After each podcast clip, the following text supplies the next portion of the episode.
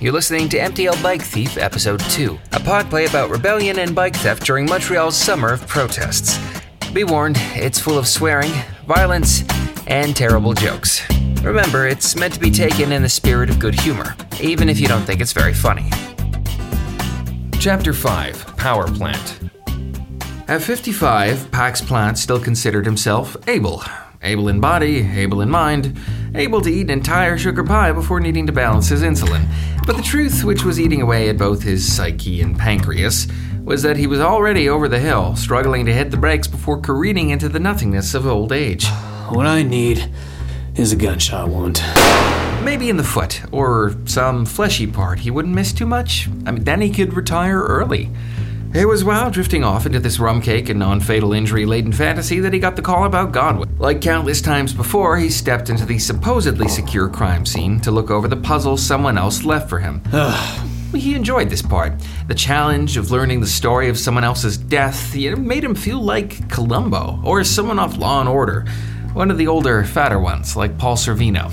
But the second he stepped into Godwin's office, something felt off. A dead professor with a head wound and a trail of bloody footprints leading all the way to the supply closet. The first officer on the scene had given the closet a cursory check, but noticing nothing out of the ordinary, had proceeded to shut the door and mistakenly marked the prints as the victims, in spite of their size and orientation. This left Plant with two unhappy thoughts. One, that the next generation of police were fucked. And two, he would need to use his service revolver before the night was through. He hated firing his weapon the blood, the trauma, the paperwork. But he hated running after perps even more. That's what the younger officers were there for. And so, weapons drawn and nerves raised, Plant opened the door and peered inside, behind the industrial vacuum, and let out a timid little. Shit. Madame? Miss? Can you hear me? Hmm? Miss, c- could you please step out here? Uh, no. I'm good. Oh, she, she's on. Drop the Whoa, weapon. whoa, whoa, whoa, calm, calm down, calm down. Lower your weapons. Sarah stared up at them, seemingly unaware that she was holding a bloody screwdriver. Plant managed to keep a level head and make the altogether not crazy leap in reasoning that the screwdriver was not a ranged weapon, and after a few minutes, he managed to talk her out of the closet. A few more, and she was on her way to the hospital to confirm that Yeah, she's not bleeding. She's just in shock. Plant brought her back to the precinct for questioning as a material witness. When asked for her emergency contact, she finally uttered the single word, Daddy. and after a few calls, all he said was, I'll send my attorney. Though not uncommon, everything about the situation was rubbing him the wrong way, but he couldn't put his finger on it. Within 35 minutes, Mr. McCauley, the $350 an hour attorney in snakeskin boots and a Chinese silk suit, appeared at the precinct to converse with his client. Sarah, don't say a thing unless I okay it, okay? Uh huh. Plant's suspicions rose faster than his blood sugar. Good evening, Miss Lee. We'd like to ask you a few questions. My client is happy to answer all questions to the best of her abilities. All right, why were you in Mr. Godwin's office? Miss Lee works with the IT department of the school. She was making a routine follow up to her earlier appointment in the day. Uh huh. Uh huh. Was this the first time you met Mr. Godwin? I puked in his wicker trash basket at the Christmas party. Okay. So, other than the screwdriver, did you remove anything else from the office? Nuh-uh. Nothing from his desk, his computer, his bike? Nuh-uh. Was that a question? No. Okay, Sarah, why did you take the screwdriver and why did you hide? The shock in the moment was too He looked much. like he was in pain, and I thought I could help. Wait, wait, he was alive when you. My client has nothing more to say on the matter. It was shock, pure and simple. And after the medical exam. He exam, looked like he was in pain. Sarah, as your legal did counsel, he talk to you? I advise you to stop speaking. So I pulled it out of his head. I mean, couldn't hurt him any more than it already did, right? Wait, the screwdriver was still inside him when you found him? Right up to the hilt. The look of absolute shock that overcame Plant's face was priceless. Mr. Macaulay, on the other hand, looked like someone had crapped in his silk boxers when he wasn't looking. This is what most detectives would have taken as a slam dunk. But still, Plant's gut told him to hold out, wait for everything to unfold. There was more to this than Sarah was saying, and he wasn't going to be fooled by some spoiled little rich girl and her flashy attorney. And so, much to Mr. Macaulay's amazement, Detective Plant let Sarah go. after she surrendered her passport and her father posted $50,000 bail. The charge? Interfering with a crime scene. He decided the best course of action was to let her panic, think back on what she'd said, and stew in her own juices. Until then, he'd sit back, work on his rum cake, and let her build the case for him. Work smart, not hard. After 25 years, this was more than a mantra, it was his way of life. Obviously, smart was a relative term. Chapter 6 Dom of the Bike Thief. Byrne, the eyebrow heavy bartender, watched each time with renewed amazement as she pounded back another pint. She'd crawled in through the back door just after 8 p.m., like someone on a mission to banish sobriety from her life. And like five times before, she pulled out her phone and dialed. It's a lie. Leave me a message. Sarah needed sympathetic human contact. The detective had been cold, the lawyer barely qualified as human, and her father didn't even bother to say hi. It may have had something to do with the fact that she hadn't spoken to him in over two years. Not directly. It was always through little passive aggressive Christmas cards like, Enjoy your life. You deserve it. but instead of saying all this to Alain's message service, all she managed to get out was, Uh, hi. I'm at Grumpy's. she decided to finish her pint and order another. Sarah reached into her bag and pulled out a small black vape pen filled with a CO2 distilled Kush extract, otherwise known as highly concentrated THC goodness. That tobacco smells wacky. Sarah jumped, surprised to find a muscular, skin tight leather pants wearing biker dude straight out of Scorpio Rising. The muscles, though impressive, weren't the first thing that caught her eye. Uh, no, what caught her eye was the small mesh window around his pecs, giving her a full view of the chain that both pierced and connected his nipples. Sarah guessed, impulsively, though correctly, that he was not a cop, and offered him a puff of her vape. Accepted and graciously took a long, milky drag, letting the vapor pour off his tongue like cream from a cow's teat. Much obliged. The timbre of his voice tickled her ears. Byrne turned back, catching only the faintest scent of cushion vapor as Dom ordered a. Bourbon on the rocks. Whatever's lowest on the shelf. He sat down beside her, and she imagined him as the kind of man who'd just come off a cattle drive. Only in her fantasy, the cattle were men in assless rawhide chaps. He stared at her, almost through her, and it made her shiver. It also left her kind of excited. What the hell was wrong with her, she thought, that this got her excited? What's troubling you, Red Square? Sarah, about to protest the association with the protest, only just then remembered that Godwin's sticker was firmly glued to her bag. I'd rather not talk about it. Byrne arrived with the drinks, and the man pulled out a thick roll of cash. Let me get your beer. What? Oh. Ugh. No. Thank you. Uh, no strings attached. Really, I'm I'm seeing a very nice young boy. Oh, me too. So keep me company till he gets here, and I'll buy you a drink. Oh. Well, thank you. Dominic, call me Dom. Sarah. Call me Sarah. No. Call me Miss Sarah. As the words came out, Sarah realized how strange they must have sounded. And yet, Dom only smiled back. Well, Miss Sarah. Not to beat a dead horse, but that there is one fine red square sticker. Oh, yeah? I'm a bit of an expert on them. They march past my spa almost daily like they own the place. I've seen banners, cardboard cutouts, felt cuttings, face paint, spray paint, Sharpie, but that there is one fine looking sticker. I bet someone special gave it to you. You can have it. He seemed confused, like she was handing over the keys to her Porsche. This, in turn, confused Sarah. I don't need it. I don't think whoever gave it to you would want you to throw it away. All right, Dom, what do you want? You want to go in the barrel room for a little giddy up cowgirl? Because my dance card's already punched. Like I said before, you ain't got the parts or labor I want. I just thought we might have some uh,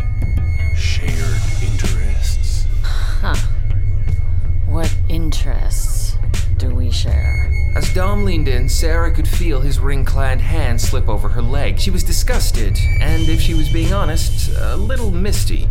What the hell was wrong with her, she thought. We're both riding down a steep hill, and we're going fast. If we're not careful, we'll both be in for a world of hurt. The only difference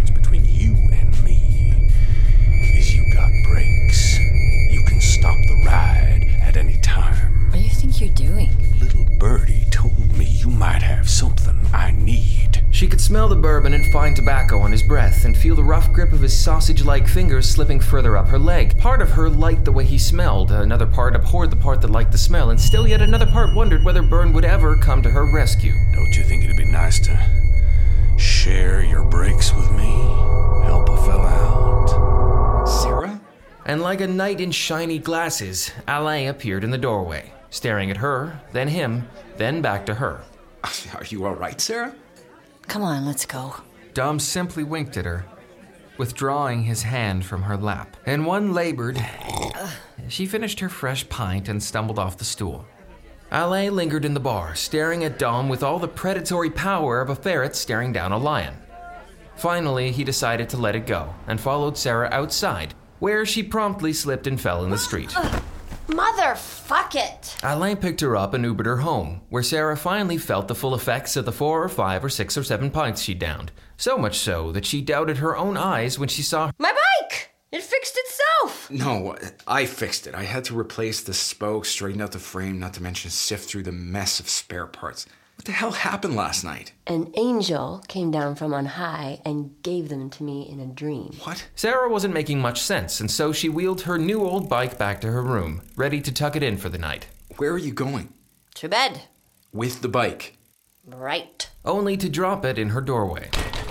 All right, well, get some sleep. All right, you. Within 15 seconds of her head hitting the pillow, Sarah fell into a deep and restless sleep that she would not awake from until 15 seconds later. What the? As she opened her eyes, she found before her another strange vision. A man, leather clad, overweight, wearing a spiked collar and leather tie, with a deeply unsettling smile. He stood, examining the bike in her doorway. Are you another bike angel? More like the bike fairy. That voice she remembered. Dom appeared behind the heavy bike fairy, who persisted in smiling so unnervingly. He examined the bike and nodded. Careful, Seb. That's the one. Dom? Dom smiled, holding the bike up to the light. Hello again, Miss Sarah. Lovely bike you've been keeping safe. Only thing is, I don't think it's yours. What the fuck. How's about you tell me, is it just the brakes? Or is there more hidden treasure here? Sarah grew quiet as Seb withdrew an array of bike tools from his jacket. It's best for all concerned if we keep this quiet. Just you, me, Seb, and Professor Sleepyhead over there. As if on cue, the fifth member of their band made her presence known. Sarah, I swear to God, I am gonna kick you the fuck out! Keb, now caught halfway between haughty righteous indignation and genuine fear, stared confusedly at the two leather clad bikers, then to Alain's unconscious body. Shit! Kim turned tail and ran back to her bedroom, only two steps ahead of Seb, who was surprisingly light on his feet. If Sarah wondered how it ended, she need only extrapolate from Kim's. Ah! Well, shit. That probably woke the whole building.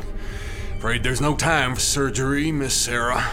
I'll have to catch you next time. Dom wheeled her bike out the door as Sarah struggled to stand up. Ah! Hey!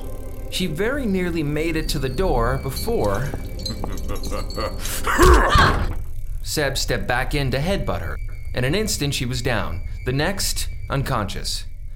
The last thing Sarah heard was the sound of her bike rolling away down the hall, bell ringing further and further off into the distance. Then, finally, Sarah was released into the sweet calm of concussed, drunken sleep. Chapter 7 Ungorked. Alain woke up in the ER of the Montreal General with a skinny fourth year med student shining a light directly in his eyes. Whoa, you're not gorked. Encouraging words, to say the least. What happened?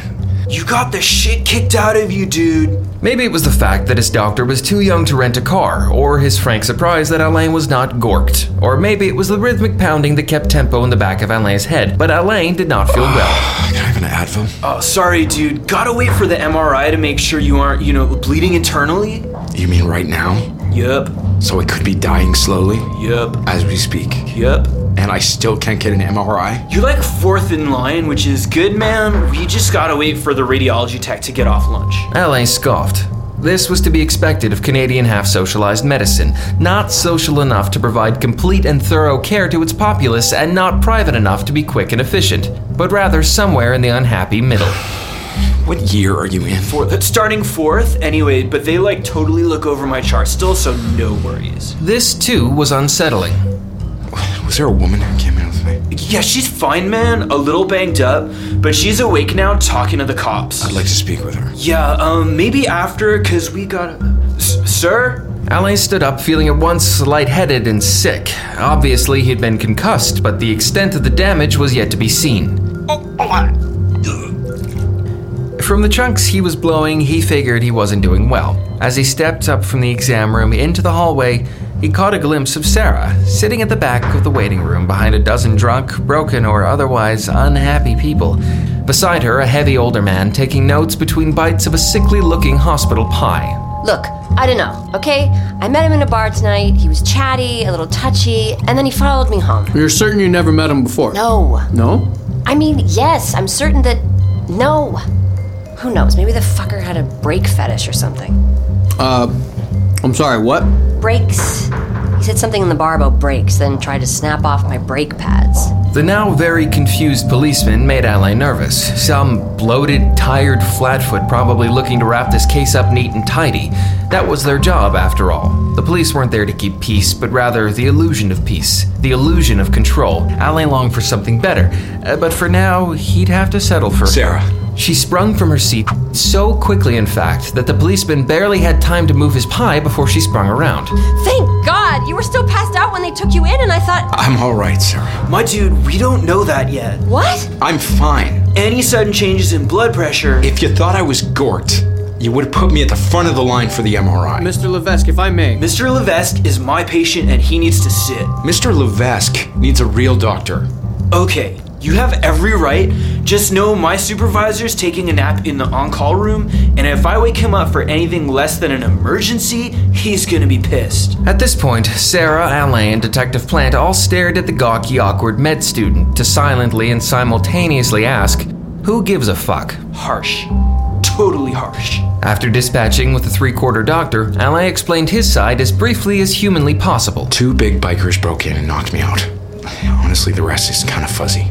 Alain was in no mood to talk to the police. Not about the bikers, not about Godwin, and definitely not about Sarah.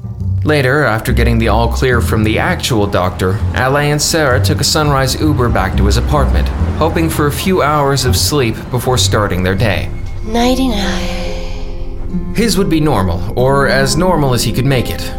He was only now starting to process some of what had happened. As Sarah slept in his bed, he began to shake. His heart raced. The stress had finally caught up to him. Alain closed the bathroom door and sat on the floor for a long cry and a short wank. His dreams were anxiety inducing, oddly sexual, and wholly disturbing. He couldn't fully remember, but there was something to do with Godwin and dancing students.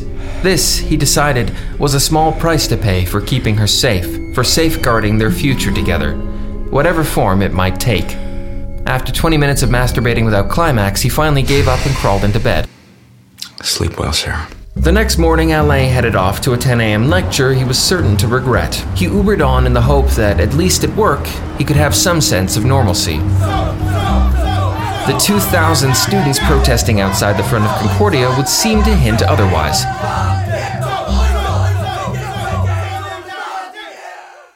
Chapter 8 Played Again Sam. Sam woke up in the same pile of dirty clothes she passed out in the night before, struggling to find the one passably clean bra in the bunch.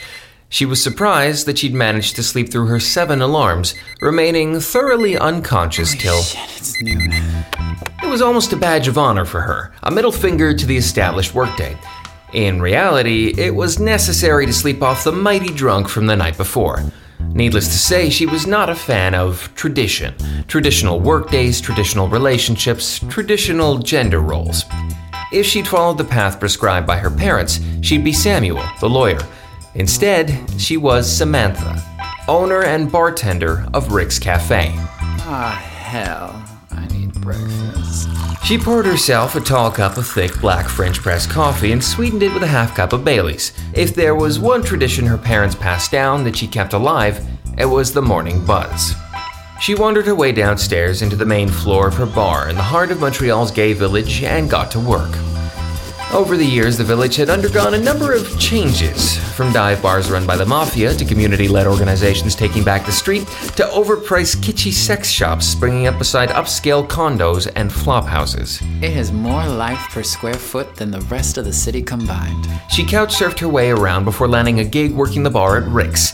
To Rick, the original owner, she was the daughter he never came close to conceiving. And to Sam, he was the innocent but nurturing father figure she'd always wanted. Rick was simple.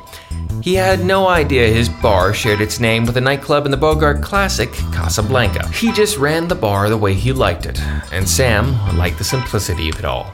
The kitsch, the unintentional irony, the fact that people could say, Play it again, Sam. a hundred times and Rick would never understand it.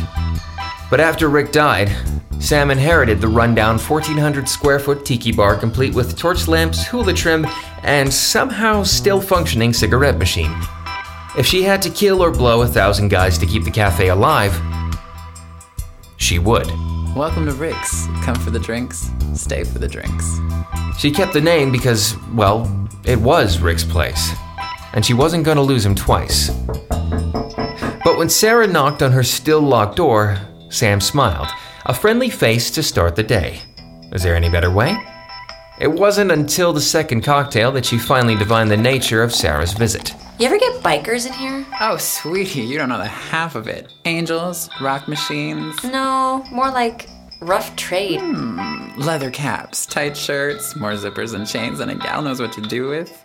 Not my usual crowd. You should try the fetish bar down the street. Right. And honestly, honey, do you think every gay man on the island registers at my bar with a home address and an 8x10 headshot? I mean, it'd be nice. I just thought, you know, you deal with dangerous people. Queens? The mob. You don't need to whisper. The mafia isn't like Bloody Mary. It takes more than saying their name three times to make them appear. Forget it. Oh, honey, I am worried about you. You look like warm shit baking in the sun. You know, for a bartender, you're a pretty shitty conversationalist. Okay, tell me. These bikers, you know anything else about them? One of them told me his name, though that's probably a fake. Why would he tell me his real name? He names are kid Don these days, right? At this, Sam fell silent. A cold shiver ran down her spine, and she knew at once that Sarah was up a river of shit without a paddle or a boat. Dom? Built like a Greek god, the Adonis of Rawhide? Yeah.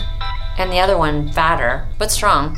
I didn't catch his name. A fat man in leather and chains, and his Dom. You know them?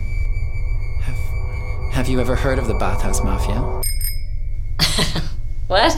Come on. It's the nickname for the muscle used by a few of the local spas and bars, and they've built up a real presence here, even expanded into protection, intimidation, political manipulation. They're doing well for themselves. Several barkeeps, including yours truly, have them on retainer. Why? Like we have a choice. Anyway, point is, you actually came barking up the right tree, if for the wrong reason. Let me ask around and see if I can't dig up some intel on your little bike situation. Sarah squealed, so excited at the prospect of seeing her bike again that she jumped the bar and knocked over their drinks.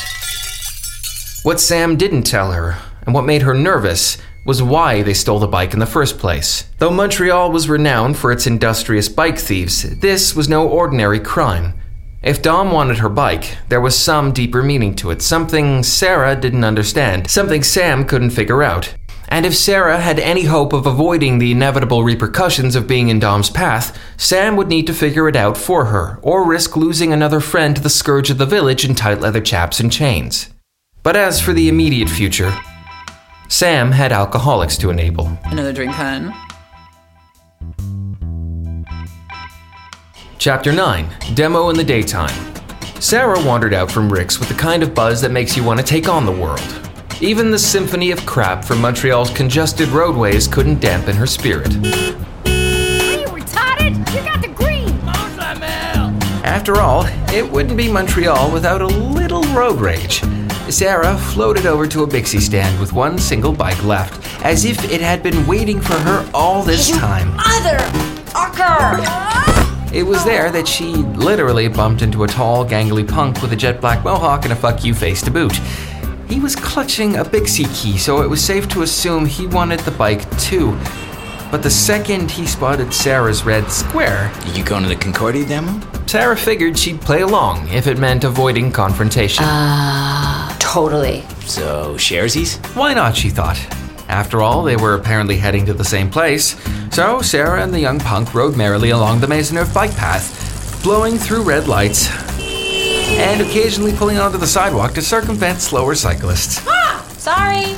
With Sarah on the handlebars and the punk on the pedals, they were making remarkable time and even able to keep lively conversation. So, what? This Greg guy, he fell?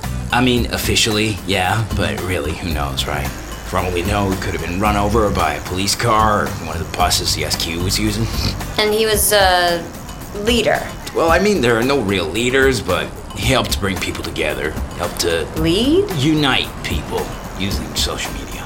Right. He was a fucking TA, poli sci. I, I mean, personally, I heard the guy was a piece of shit. But for the movement, you know, it's a real fucking shame to lose him. Yeah. Something about this seemed to ring a bell in Sarah's mind.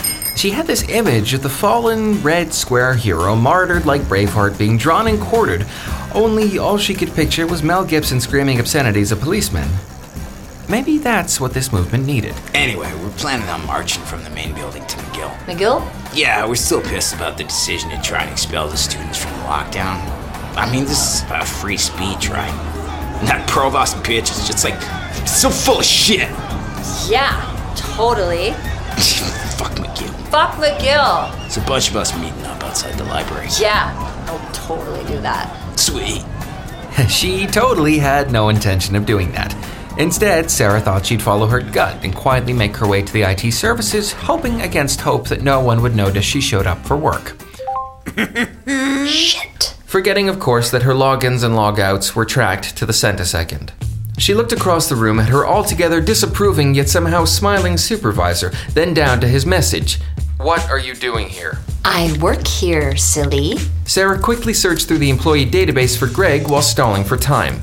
The results came back with a load of academic information, financial records, employee notes, etc. Meanwhile, Sarah's supervisor retorted with, But you're suspended. Well, I care about the work we do. To which he responded with a curt, simple, Fuck off! Followed by the message, No, seriously, what are you doing here?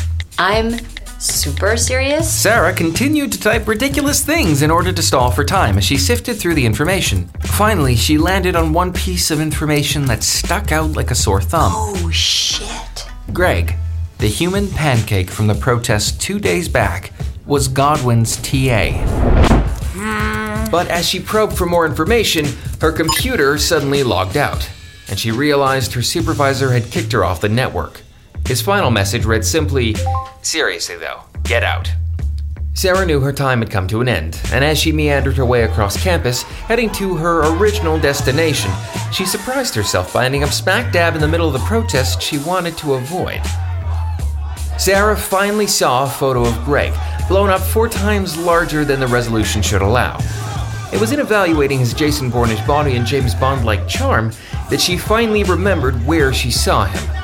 Like an angel come down from on high, she met him the night of the protest, after he'd fallen five stories. And in an instant, the memory came flooding back.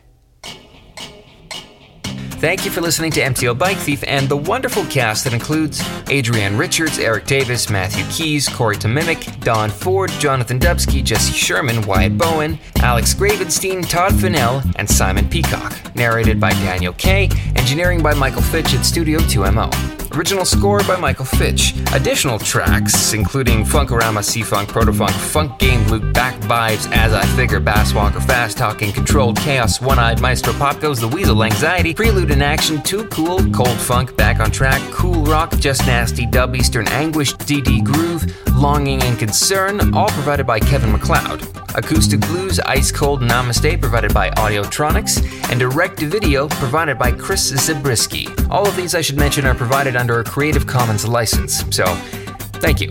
You like what you hear? Well, keep listening and tell your friends. Hate it? Tell your friends it's great and watch their excitement melt away as you laugh in ironic judgment, you sick son of a bitch. The next episode can be found exactly where you found this one, so good luck.